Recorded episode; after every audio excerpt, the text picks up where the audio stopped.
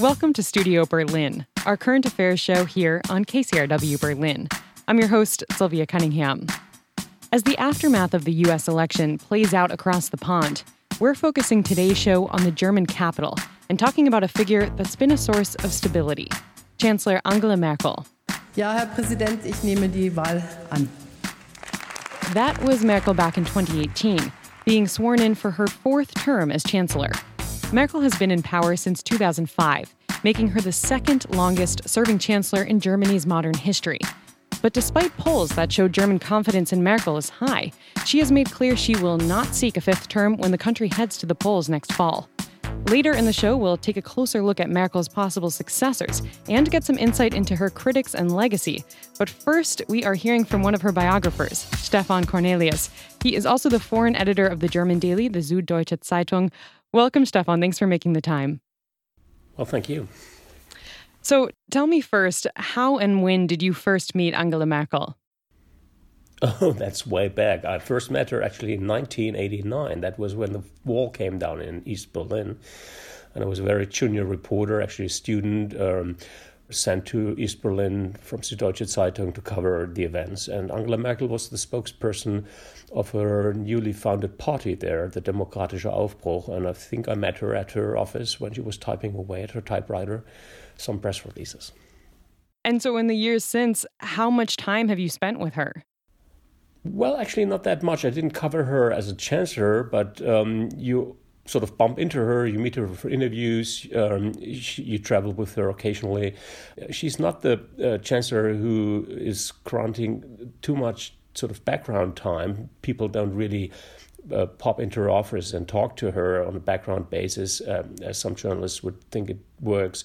Uh, the best way to access her is on trips, on visits abroad when she takes time in the plane to talk to journalists. Is she different in these one on one chats than the chancellor we see in front of the camera at press conferences? Well, the camera chancellor is always a very restrained, very controlled person. She's extremely careful in what she says publicly. She's extremely um, picking her words, uh, not trying not to offend people. Um, very balancing. Uh, the one-on-one chancellor is a very open, very outgoing, even funny person. She's engaging, she's challenging, and she's curious. And this is something which hasn't changed in all those years and even decades. That um, yeah, this kind of curiosity still is probably one of her striking features. So we have the camera chancellor uh, and the one-on-one chancellor. What about the chancellor who is making deals behind closed doors or who is heading the Grand Coalition? How would you characterize her leadership style? Merkel's basic belief is that politics is sort of a constant flow of decisions, and in the end, you're not advancing too much, and you're not sort of decreasing too much. So you should keep some kind of level.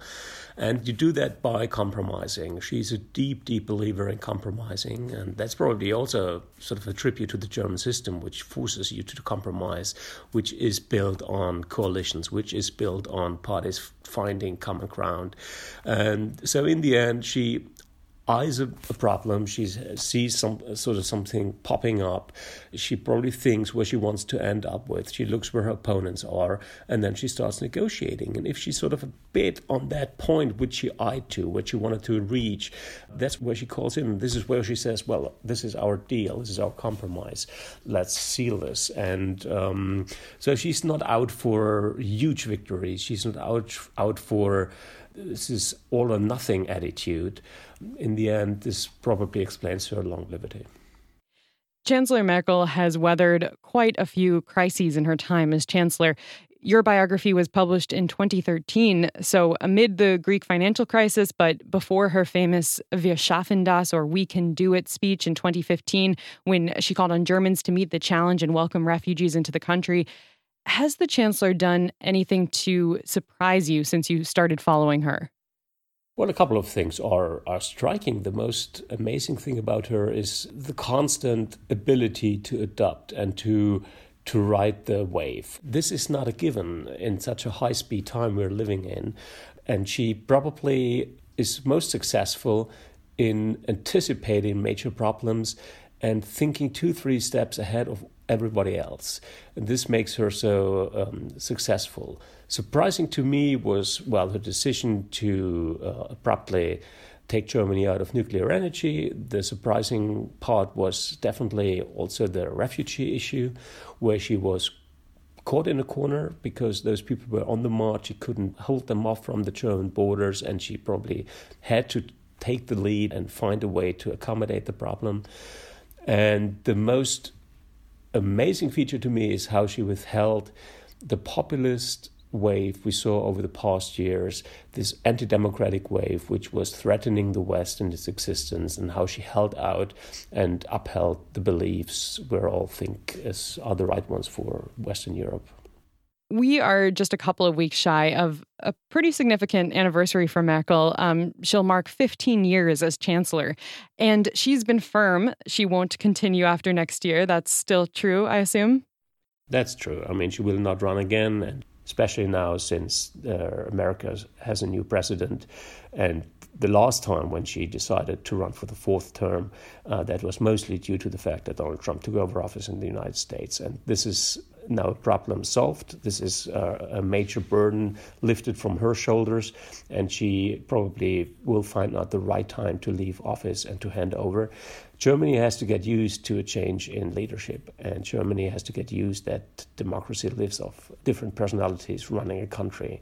Might be difficult after her, uh, but the country will groove into a new kind of time and a new type of leadership. Uh, not too soon a moment, Angela Merkel will become history. Stefan Kornelius is the author of the biography Angela Merkel, the Chancellor and Her World. Thanks for your time today. Well, thank you. As Merkel winds down her time as Chancellor in 2021, a new chapter of leadership will begin in the United States. Ich gratuliere Joe Biden ganz herzlich. On Monday, Merkel congratulated President elect Joe Biden and Vice President elect Kamala Harris. What impact will the results of the U.S. election have on Merkel's departure next year? Joining me on the phone from Washington, D.C. is Constanze Stelzenmüller. She is a senior fellow in the Center on the United States and Europe at Brookings, an independent research institution. And joining me on the phone from London is Hans Kundnani. He is a senior fellow at the Chatham House, the Royal Institute of International Affairs. Welcome to you both. Hi, thank you for having me on. Now, since you both were previously senior transatlantic fellows at the German Marshall Fund, I want to start there. Constanze, what did you think of this reaction out of the German capital to the U.S. election results? I think it's essentially, you know, what the chancellor needed to say the German strategic community is profoundly aware that even though the president-elect Joe Biden is a known quantity to a lot of policymakers in the world, the world has changed since he was last in office as Barack Obama's vice president. And that one of the more significant changes is that America is going to have to reconsider its global role and will have to make choices. And the expectation in, in Europe and in Germany is that uh, Europe is going to have to do a lot more for its own defense. Hans, what do you think? What is top of the agenda in terms of uh, transatlantic relations? it's clearly the case that a Biden administration will be much more committed to the transatlantic relationship than Trump was. You know, Europeans had been hoping that a Biden administration would take the United States back into the Paris Agreement uh, on climate change and the the Iran nuclear deal. The, the problem is is that um, now you know, if Biden, if the Democrats don't control the Senate, then that's going to have to be through executive orders, as in the Obama administration. And you know, I think Europeans have now learned the lesson that that's a very um, fragile agreement that can be overturned, you know, by the by the subsequent administration. So I think that's an issue. And then I think on China and Russia, I think actually there's going to be a lot of challenges for Europeans and for Germans, I think in particular. There's been, I think, a sort of structural shift in US foreign policy uh, towards a, a more hawkish approach on China based on the idea of strategic competition. And I think that's going to continue with Biden. And I think that's going to present some real challenges for Europeans as they're asked to do more really, and, and in particular to decouple to some extent at least from the Chinese economy, which I think is going to be particularly hard for Germany to do. Our first guest, uh, Stefan Kornelius, said that Chancellor Merkel ran for her fourth term partially as a result of Donald Trump becoming president. Do you agree with that? And um, do you think now, given these election results, she's heading into her final year of office with a bit of relief that she'll leave amid a potentially more stable time? Uh, Constanze?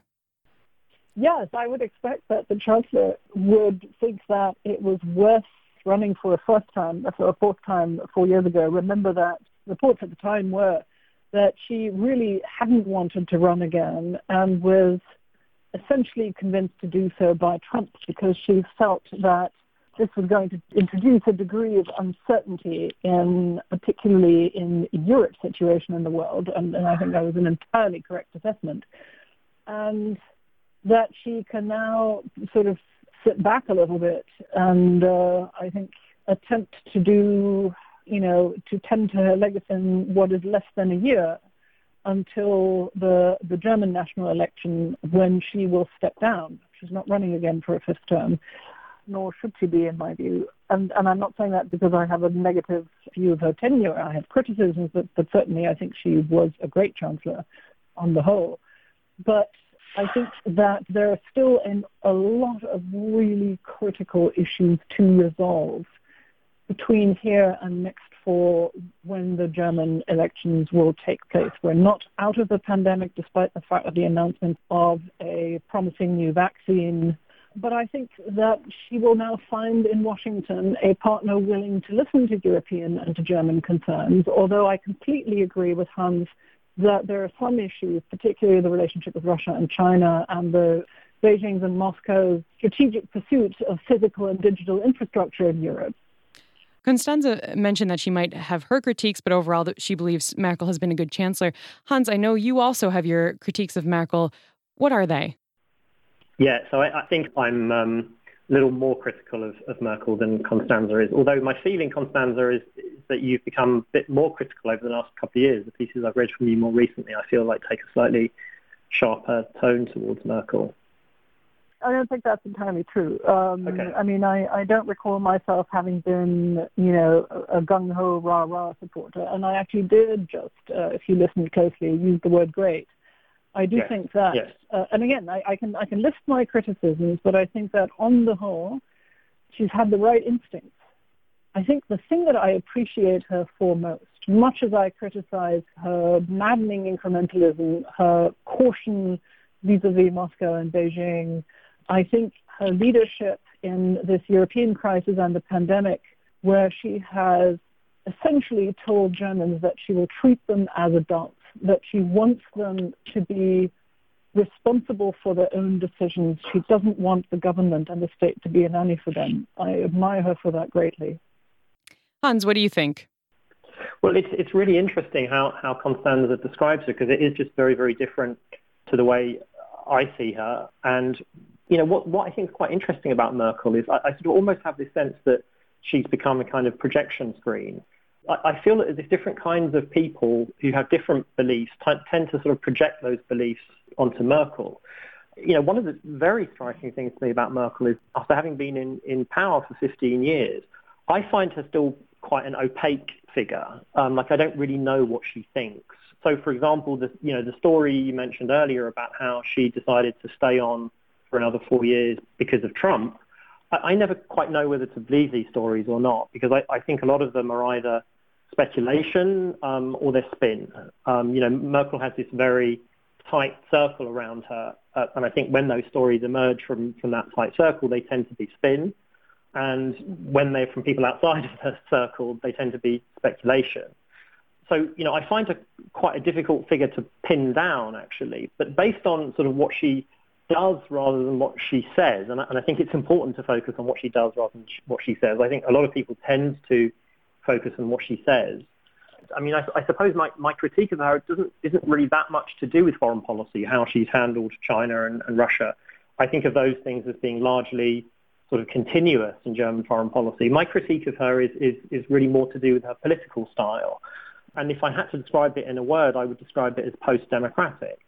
I think there's something about the way that Merkel has sort of transformed German politics in the last 15 years there's been this, you know, consensus that she's strengthened in the centre ground of German politics, embodied by the three grand coalitions that she's led over the last um, 15 years. So, in other words, three electoral periods out of four.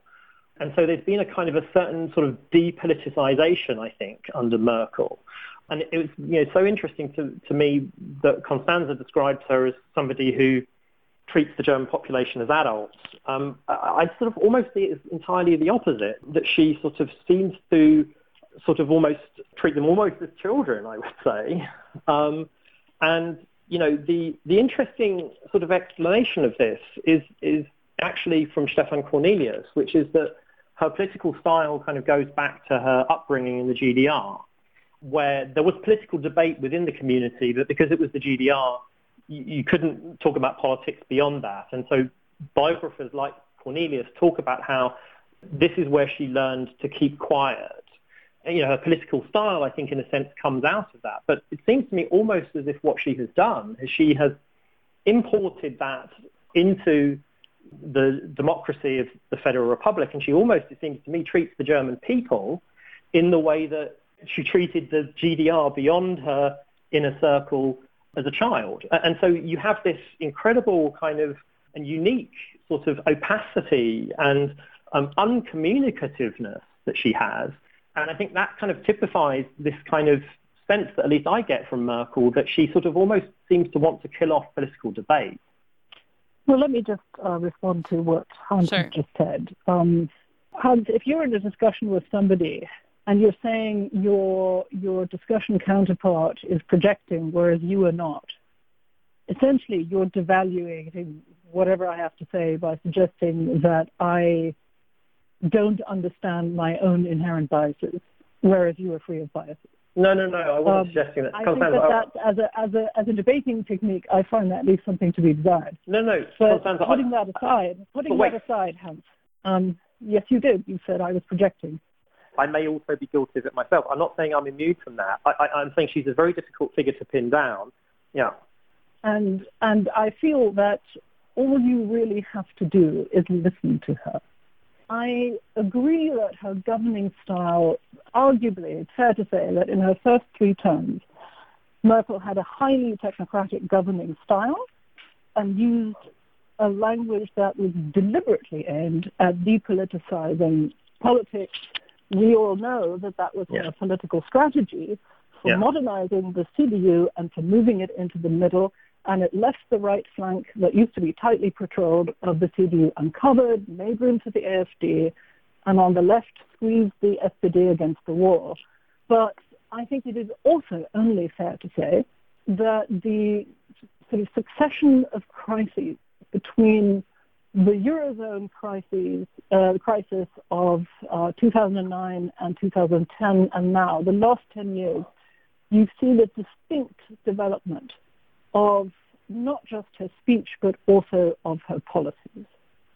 I think it is just not accurate to, to say that her governing style and her rhetoric and the content of her policies have remained the same over these nearly 16 years of her time in office. I think that she has made some truly significant decisions, not the least of which, a very, really historic one, is for, for Germany to support um, the issuance of European bonds for the European recovery package. I think that if you listen to her speeches, if you listen to her formerly extremely rare, now much more frequent television appearances, this is a changed style and a changed rhetoric. Hans, is there uh, somebody you can imagine taking up Merkel's position and filling her shoes? Um, well, you know, again, one of the striking things about Merkel is the way that, um, you know, she was pretty successful in, in killing off a lot of potential successors, which I think is now slightly caught up with her. To me, she, she looks like quite a Machiavellian figure that has been very successful in political terms. There's absolutely no question about that. I mean, just remaining as Chancellor for 15 years is an incredible achievement, you know, in political terms. But, you know, unlike a lot of people who see her as you know, standing for something, I don't really see her as her, her as standing for, for, for anything. Um, and I think an example of that is how she's almost been too successful in killing off her potential successors. And Constanze, I want your quick take on this before we have to wrap up. I think that we wouldn't be talking about Merkel in this way if she weren't a woman. I think that a lot of her uh, competitors, frankly, stumbled over themselves. They made a bid for the big time, and, and the big time showed them that they had political weaknesses. I used to find her opaque. I think that is no longer the case. I think that if you listen to her recent speeches and her recent TV appearances, I think they are absolutely not lacking in clarity.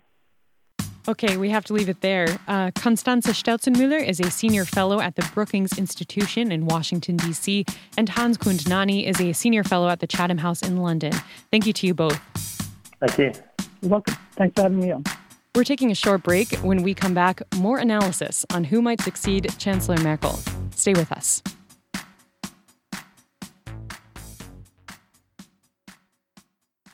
I'm Todd Zwillich. We named 1A after the First Amendment. It's for everybody, especially the curious. And because things are rarely black and white, 1A brings you all the colors. Join me weekdays and keep listening to this NPR station throughout the day. Tune into 1A weekdays at 4 on 104.1 KCRW Berlin.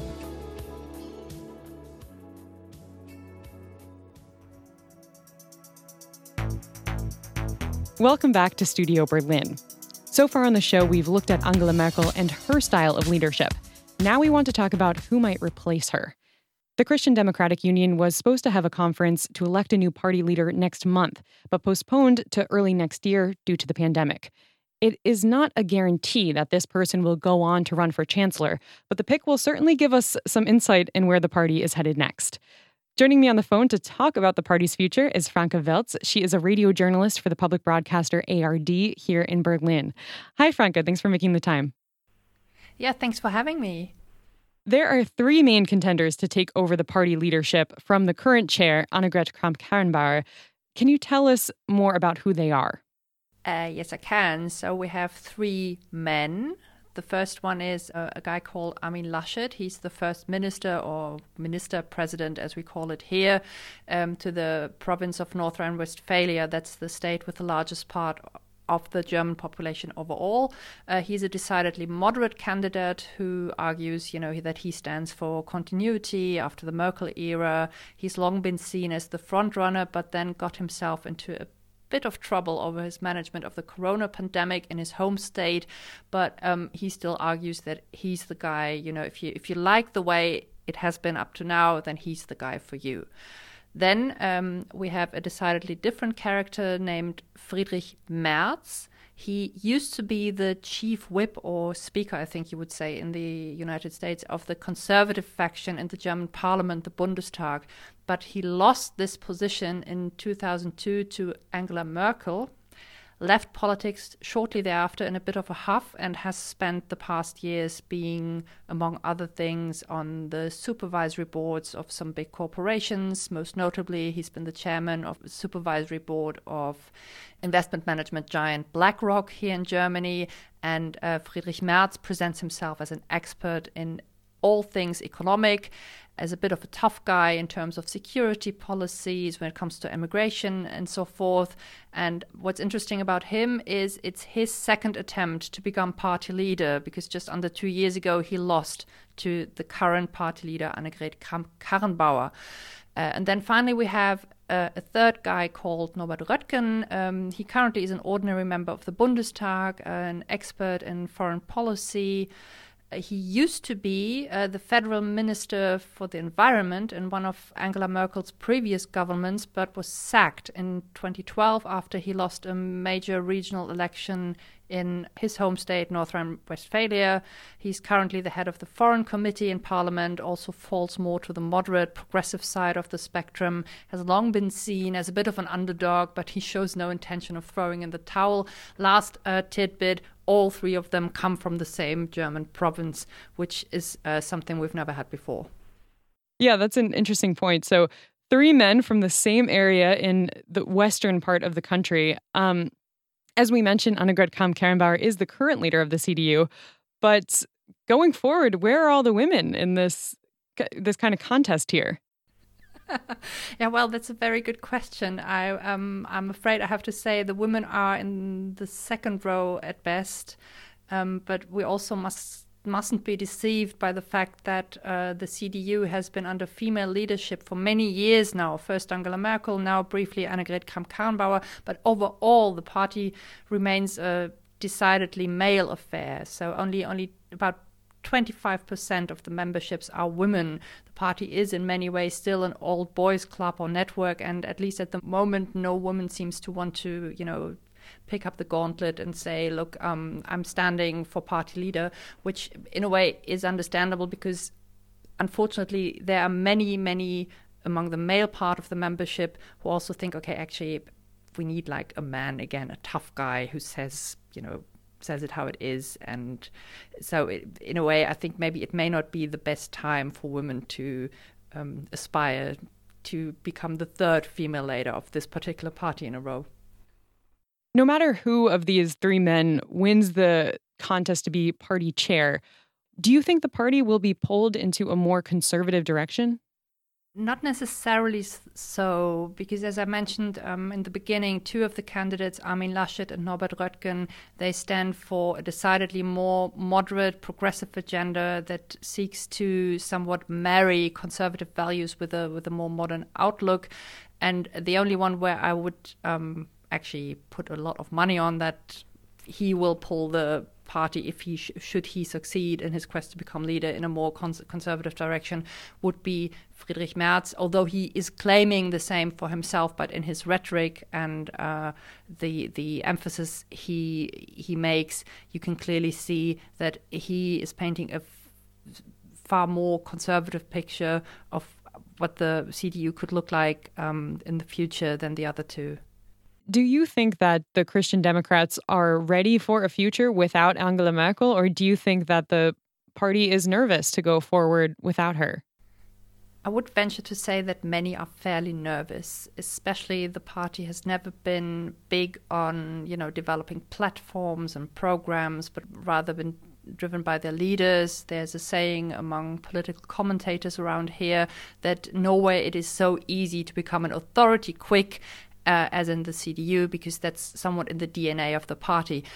And in addition, if we look at the their, their polling numbers, for instance, I mean they're they're way ahead of of, of, of the political uh, competition um, everywhere. However, that is clearly linked to Angela Merkel and her government's performance in managing the corona crisis. So we don't know what will actually happen to the poll, those poll numbers once it's decided who will uh, take over the leadership of the CDU, thereby become the implicit candidate, you know, for succeeding Merkel. And once she's gone, I think all these factors make a lot of people in the party rather nervous. Franka Welz is a radio journalist for public broadcaster ARD here in Berlin. Thanks so much for your time today. You're very welcome. Thanks for having me. And that does it for us today on Studio Berlin. Remember to subscribe to the show wherever you get your podcasts. I'm Sylvia Cunningham. Have a good week.